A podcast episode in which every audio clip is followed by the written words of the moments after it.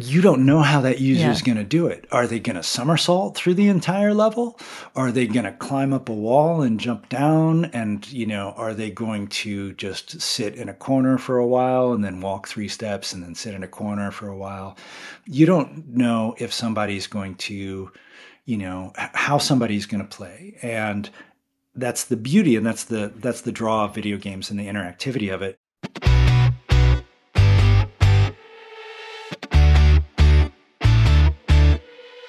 Welcome to Audio Branding, the hidden gem of marketing. Sound plays a more important role in human behavior and our decision making than you may realize. In this podcast, I'll help you understand the art and science of sound so you can better influence others in business and your life. I'm your host, Jodi Krangle. Let's delve a little deeper.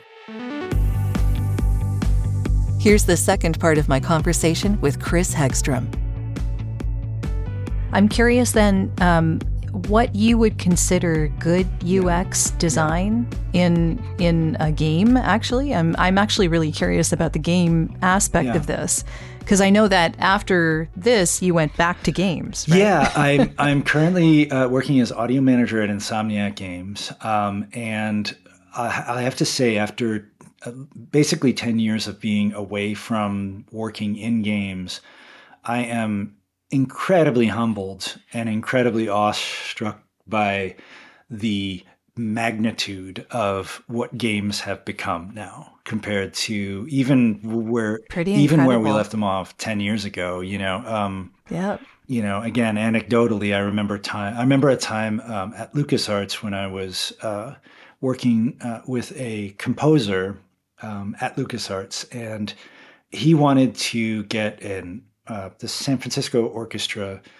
uh, to record for a video game score he had created, and he contacted uh, the licensing department uh, that was used to working in movies and you know all the other television shows and things like that, and basically explained you know that he needed the stage uh, at, at Skywalker, and he need, he wanted the San Francisco Orchestra for it. And the the person on the other end, I, I remember this very specifically, was asking what was what was this for? Was this for the new you know was this for you know episode two, episode three, or whatever, um, Clone Wars? And he said it was for a video game, Knights of the Old Republic two, I think it was. And I believe the response from that was pretty much like, "What? Video games don't need an orchestra. What are you talking about?" You know. Um, and it was this That was a pretty uh, classic video It- game. it- yeah, like it- it certainly was. I mean, we Yeah. come from that perspective now, but and this is not you know this was certainly not a it, it was more uh to show the the kind of the misunderstanding that most people had for what video games were they had more of a reference to like you know um pac-man or pong or something like that as opposed to uh, you know something that would require like a full orchestra um so to go from that to the point that we're at now with the scale and the size and the um, the team size and the budgets and all that stuff that that that uh, and mocap, like they're doing all sorts Yeah. of like really interesting stuff with the video games. and just the Yeah. profile even the profile is amazing to see um, like hollywood composers wanting to come into games where it used to be you know just a it used to be just a one way the opposite direction. Um, and now it's you know it is as equal to you know as far as linear media uh, or movies. Um, which I, I never I, I never considered that that would actually it would it would be it would get to that point. Um, but to the, the point of games right now you mentioned it must be harder. And from that puristic sort of you know subtractive style distillation point of view yes. From the process of doing it absolutely no. Games are so intricate and detailed and interdependent. Um, i would argue there are probably very few things that are as difficult as making a video game. Um, just because as we talked about before the idea of the, the at, at its core it is a challenge of um, interaction for the user, but it is also a narrative story and it is also a technical endeavor and it is also an artistic endeavor and it is also a you know um, animation endeavor and it is also an audio and a music and a voiceover endeavor and it there's a lot of so things many things that go so into again it. yeah when we talk about subjectivity maybe so back in the day there was a lot of cohesion with games. I'm going to use space invaders as the the ultimate example. You wonder why the art and the sound and the music and the gameplay are so interconnected with a thing like Space Invaders. You've got the little enemy sprites and they're going back and forth and the you know and, and then they get faster and you hear them get faster and it's just uh, in my heart oh my gosh i'm gonna die. They're getting closer. They're getting faster. Um, it's because there was one person doing all of that right it was a game designer. He was the programmer. He was the audio designer. He was the composer. He was the artist. He was the animator. Well that doesn't happen anymore. No. No quite quite the opposite really. Um, as game sizes get larger and more detailed specializations sort of you know are created um, there is this this I, I did I was not uh, privy to this before I came back to games, but there are uh, designers um, specifically um, that focus only on haptics. So the haptics of the controller are, um, in some cases, uh, the responsibility of a sound designer to kind of integrate that level of sense of touch sense. Interesting. Into, yeah, I didn't realize right. that. Um, yeah. So the specificity of the um, sound designers within games has you know has only gotten more um, more detailed. Um, yeah, and it's it's great, and the complexity then becomes a lot bigger. Everything becomes a kind of a whisper down the alley thing because maybe you start out with a um, creative director who has a vision and and they want to create this sort of they have this idea for a game and they think it's really cool. Now they're going to use uh, this particular character and they're going to have to design it for this particular console. Now you have to get the animators involved and the artists involved, and you have concept art and you have um, environment art concepts and storyboarding and you know, how are we going to tell this story? And then all of a sudden, you know, it's, it's branching out and it's branching out, and it, there's more and more people involved in this one vision and this one sort of product. So it's basically a movie. No, it's it? much more complicated than a movie. Uh, Even oh, yeah, really than a movie? Way, way more. I mean, because they make movies from a lot of these.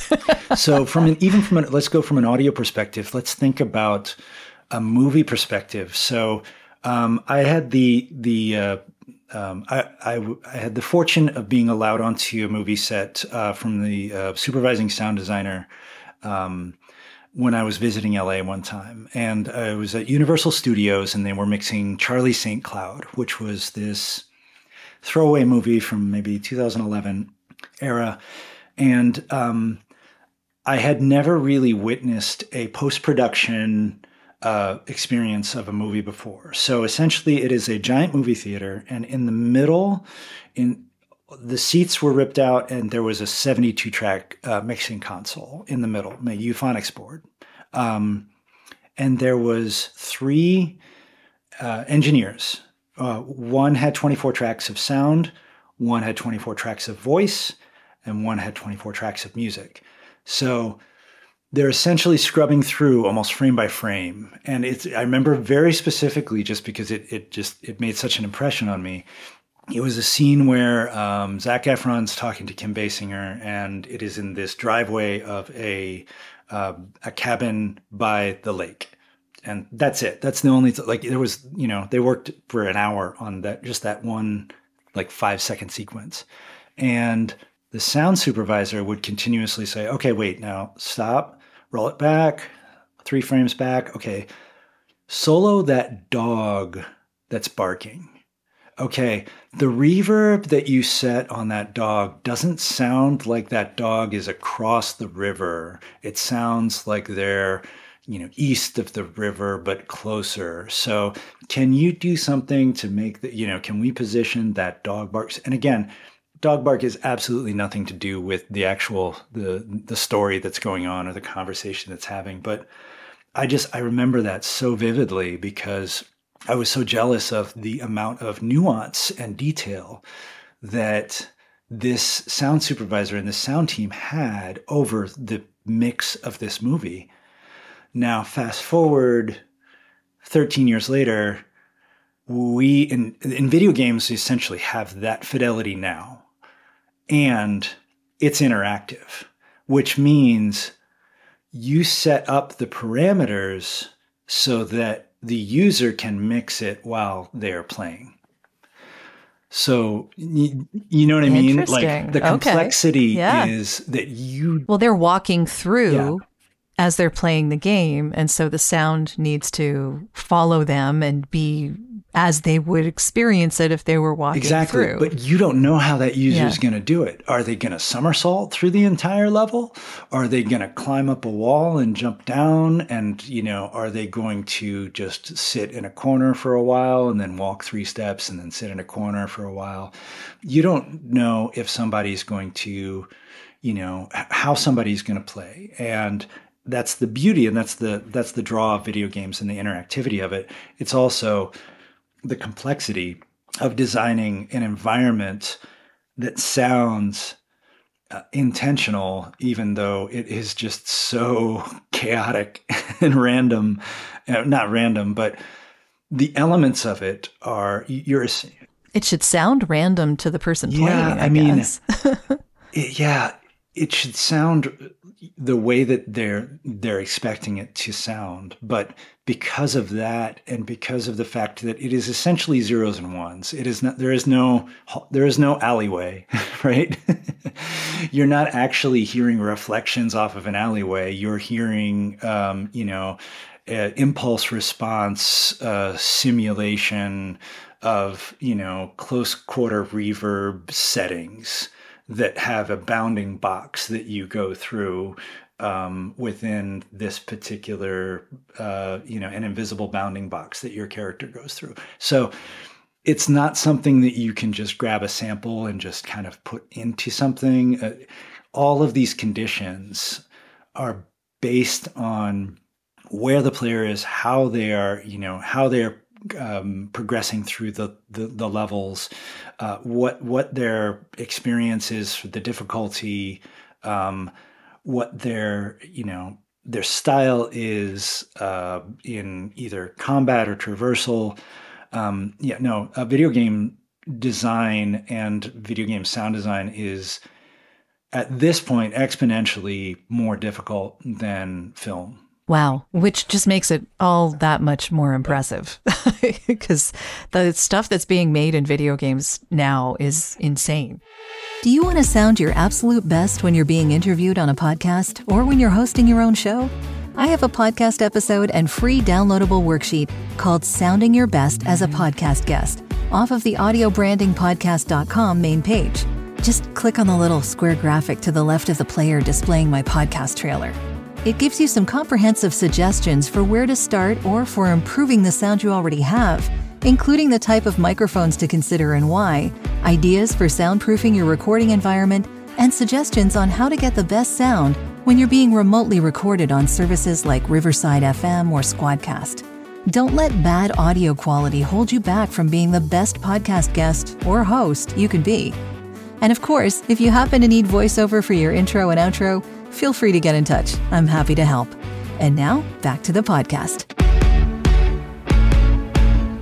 I yeah. wanted to ask you, where do you think it's yeah. going? Because it's getting even more complicated, yeah. I'm assuming. So, I mean, like as I was saying before, the you know the the big complaint from all the you know the GDC sessions from the audio folks during the you know the early 2000s and even into the 2010s were, you know, we need more space, we need more. So when I worked, and this is common knowledge, but um, when I worked on a PlayStation 2 game back in you know maybe 2002, 2003, um, you had two megs total two megabytes total. Now that that included yeah. anything that you would load into RAM anything that you would have to allocate as a streaming buffer uh, for sounds that would come through, you know, in in stereo, sounds that would be positional, you had two megs total. Um, so yeah, I understand that argument, and things got progressively better with PlayStation 3, Xbox 360, and things continued, you know, PlayStation 4, you know, Xbox One. Things continue to get better with fidelity and also what's known as kind of runtime D, uh, DSP, digital signal processing. So that essentially um, gives the either the game engine or the game middleware um, the option of doing things uh, that are not prescriptive uh, to the sounds.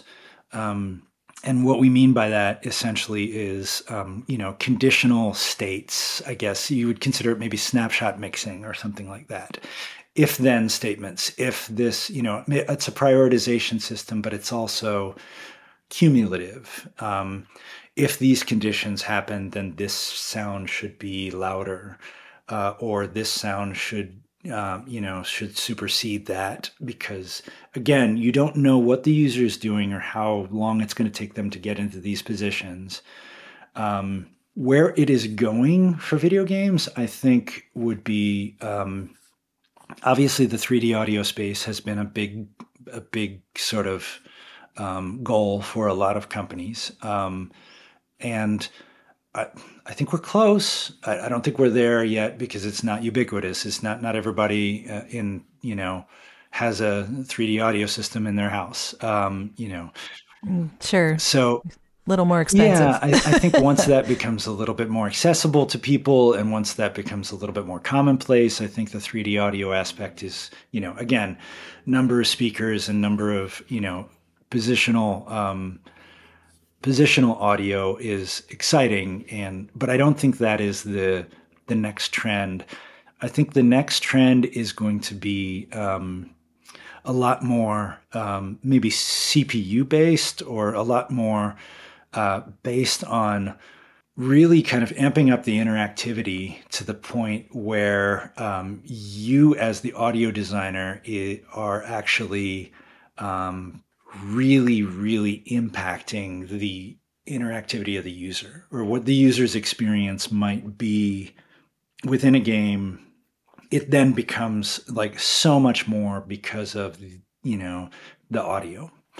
Uh, i'll give you an example. How would that look like yeah, to a player? I'm, I'm, curious. Yeah. Um, so I, I worked on a, a project called uh, burnout paradise um, back in 2006 2007 um, yeah and it was an open world racing game. And if you ask any sound designer, racing games are arguably the hardest games to mix because there's a lot of audio happening all the time. First of all, you have an engine of a vehicle that has to kind of project the progress of the game as well as the, you know, the awesomeness of the car, right? So all creative directors always want that up, right? They want the engine to be louder. Um, yeah, yeah, yeah. A lot of times there's a soundtrack going on, and that's like usually like not, you know, um, lo-fi hip hop, right? A lot of times it's really high energy sound that is again filling up the whole uh, frequency spectrum. So now you have, and you need dialogue, and you too, have dialogue right? in a lot of cases. Um, you know, either uh, you know an announcer kind of telling you what's going on, or the position of the other players if it's race related, or you know, and you need to be able to understand them, unlike in a Christopher Nolan yeah, movie. exactly. then maybe it's online and now you're talking to your friends and so so you've got a lot of stuff happening. Um, so on Burnout Paradise, there was this um, this enti- this sort of feature that we were trying to introduce called the sense of speed, and the idea of that is that um, gameplay wise, you're trying to go faster and more reckless. You know, you're trying to um, just yeah, basically the the faster and more recklessly you drive, the more you're rewarded, and you can do that again from that that that gameplay aspect of not really knowing how how um, how much this is you're going to need to do for the player, you don't know how long they're going to be able to kind of you know kind of go straight out. Uh, if they're really good players, they could do this for minutes, uh, you know, or longer of just driving crazy because it's open world and you can go anywhere and you can do this. So, so we had to create an open-ended system um, that represented this speed, this sense of speed, and so I worked with. Um, you know the AI sound design, the sound designer that was assigned to the AI cars, and basically the traffic system, um, the opposing car systems, and then I worked with the sound designer that is uh, working on the ambience and the environmental sounds. And the first thing we decided was, you know what, that ambience sounds great if you're sitting still, right? Um, and which, which you're, almost, almost, never, doing. doing. so game. how do you like?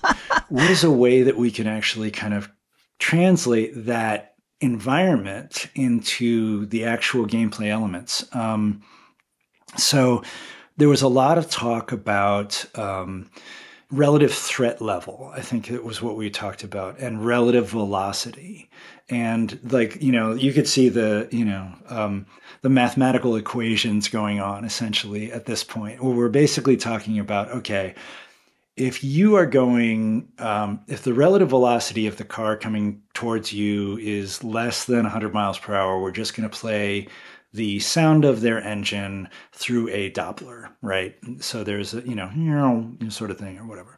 Um, if the relative velocity is over 100 miles per hour, but under 200 miles per hour, um, we're going to switch to a one shot, which is going to kind of emulate the speed and sort of danger of that, kind of like a whoosh sound or something like that sort of thing.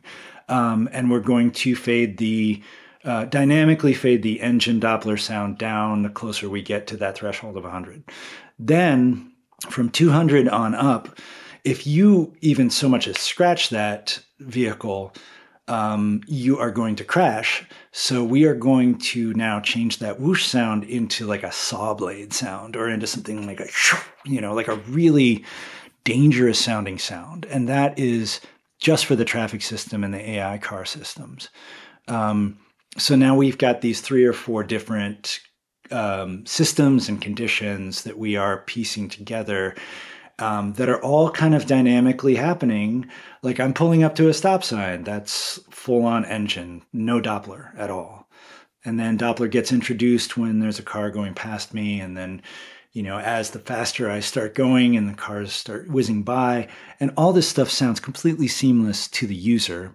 Um, on the environment side of things, it is very very different because again we want to we want to introduce what the um, experience is going to be um, going past these things like maybe it's a construction site or something like that.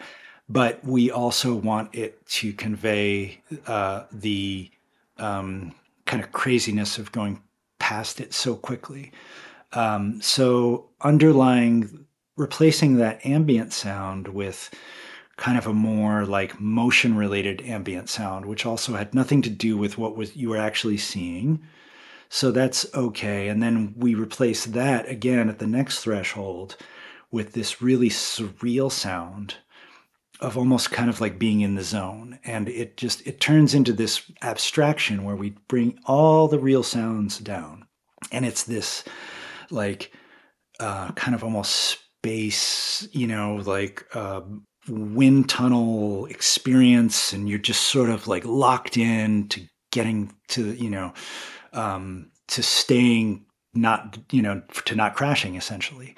And then that wasn't enough so i introduced uh, what's known as a Shepard's tone um, because essentially, yeah, I'm right, familiar. you can chain yeah. these things and you don't know sort of, but you also want the user to experience this as like constantly ascending and constantly getting more and more treacherous uh, for the user.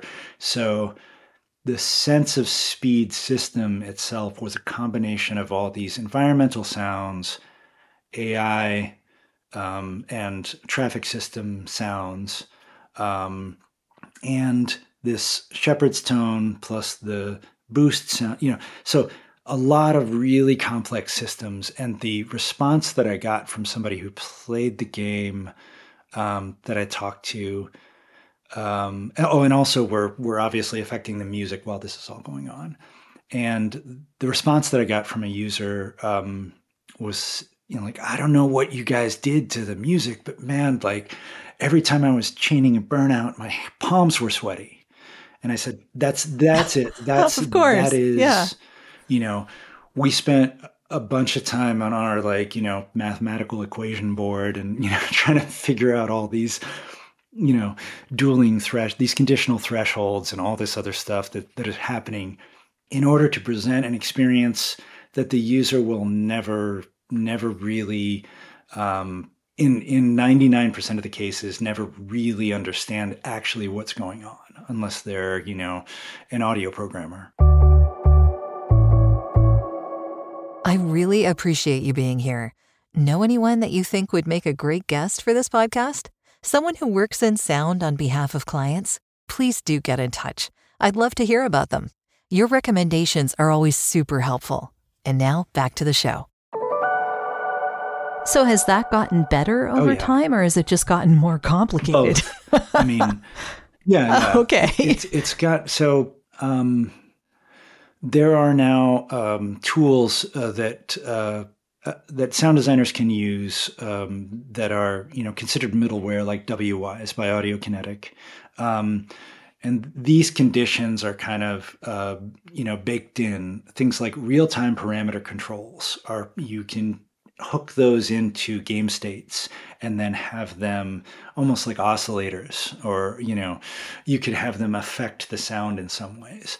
Um, so in that way it's gotten a little bit easier. You don't have to hand code everything um, because you have these and then with that you have resources. You have you can talk to the developers um, who did the, who made these tools or you could you know you could get onto a user group um, to ask how people are doing this um, you have that but at the same time things are getting more complicated and better because the fidelity expectations are getting higher and higher um, you know uh, oh yeah, PlayStation definitely. 5 has to look and sound better than an experience on the PlayStation 4. The, you know, um, you know, every generation of of console that you release or, and every um, every generation every title that you release has to utilize these uh, you know um, these crazy uh, features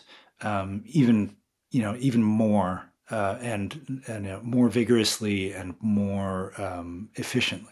So, Chris, uh, we're coming Oh, to the end of the interview here, but I but I I wanted to ask Yeah. you a specific question. Like, what are you most excited about when it comes to audio with UX or with game design? Where where are you most excited about? So, what I really love is the fact that these are two industries that have sort of fed one another along the ways, right? Um, if you had told yourself in the 90s that your car would have all of these kind of interactive components to it whether it's navigation systems or you know the the the, the different types of cruise control or you know detection systems um, you would have thought you were playing a space age video game. And there is a back and forth between the you know kind of the technology that people get used to because they expect it from these kind of fantastical experiences. But then that becomes ubiquitous because all of a sudden it's in your car, or it's on your refrigerator, or it, you know, it's in your home. Um, and then you have screens, or you have digital assistants, or you have you know smart devices. Um, so that's the part that I'm excited about is seeing these um, these industries really kind of um, feeding one another and and just really kind of um, they call it like the gamification of life. And then on the other side it's kind of the fidelity or the lifeification of games i guess you know the kind of higher fidelity you get with things like mocap and things like you know um, you know 3d rendering um, you know, uh, ray casting and all these crazy technologies that make it seem more lifelike and more realistic and more, um, you know, immersive, for lack of a better term. On the other side, you have, you know, the type of work that you do um, with people that are trying to order a pizza or or they're trying to you know get to grandma's new house you know um, and understanding the conditions of the road or something like that. Um, so I, am excited to see to see this this progression sort of of of life imitating art imitating life imitating art and that you know and where where we end up. Endless yeah, possibilities. Exactly. yeah and AI. I love it. we'll get into yeah, that. Yeah, well, true. Yeah, we didn't even really mention that yeah. one, did we? That's becoming ubiquitous. yeah, it, it's interesting. I mean, you know, again, I I do believe at the moment it is a tool and it is something that is, you know, uh, as dangerous as you make it. Um, but I do, I, I don't know. I think, especially with the complexity of um, of these sort of environments that you have, whether it's either the complexity of your life hearing all of these different uh, um, audio cues coming at you from different sources, um, to within a game engine, um, you know, just sort of trying to accomplish something um, with all these team members and all of this stuff. I, th- I think that um, with something like artificial intelligence, maybe some of the easier things can get taken care of without the you know the attention or the time that is needed to do them right now. And then that sort of you know maybe that increases exponentially. I don't know. We'll see. So it's kind of like hiring a virtual assistant. You know for lack of a better term yeah. And then yeah. Yeah. Right. I mean there are some things that i think that humans still need to do oh, for themselves. I think so. I hope so. but yeah, yeah, I hope so too. Yes, exactly. Yeah. Well, we'll see where it goes in the years that follow. Yeah. Uh, yeah. I guess people will listen back to this podcast years from now and go, "Oh, they were yes, so naive. They were so wrong and so off. If only they knew." Yeah. If only right. they knew. Oh well. But until then. So, how can people get in touch with you if they'd like to do that? oh, sure. Um, I guess um, LinkedIn's probably a good uh, good way to to do that. Um, uh, yeah, yeah, that's my kind of only social media of choice at the moment. and yeah, that's okay. Yeah, I get it. I like to keep it kind of professional, yeah. as you say, but um, that is reasonable. Yeah, yeah. absolutely. um, yeah, LinkedIn's a good method for that. Yeah. Okay. Well, thank you so much, Chris. This has been really educational. I've oh, learned good, a ton. Jodi, I'm glad. And uh, I've played games. So it's uh, yeah. Yeah. It was great to be here. It was great to talk about all this. This was a lot of fun. Well, thank you. Appreciate your expertise. Sure anytime. Anytime you need me on again. Okay. okay. Well, that's the end of this episode. Thanks for listening. And if you like what you heard, why not tell a friend about this podcast? It's available in all the usual locations. Until next time,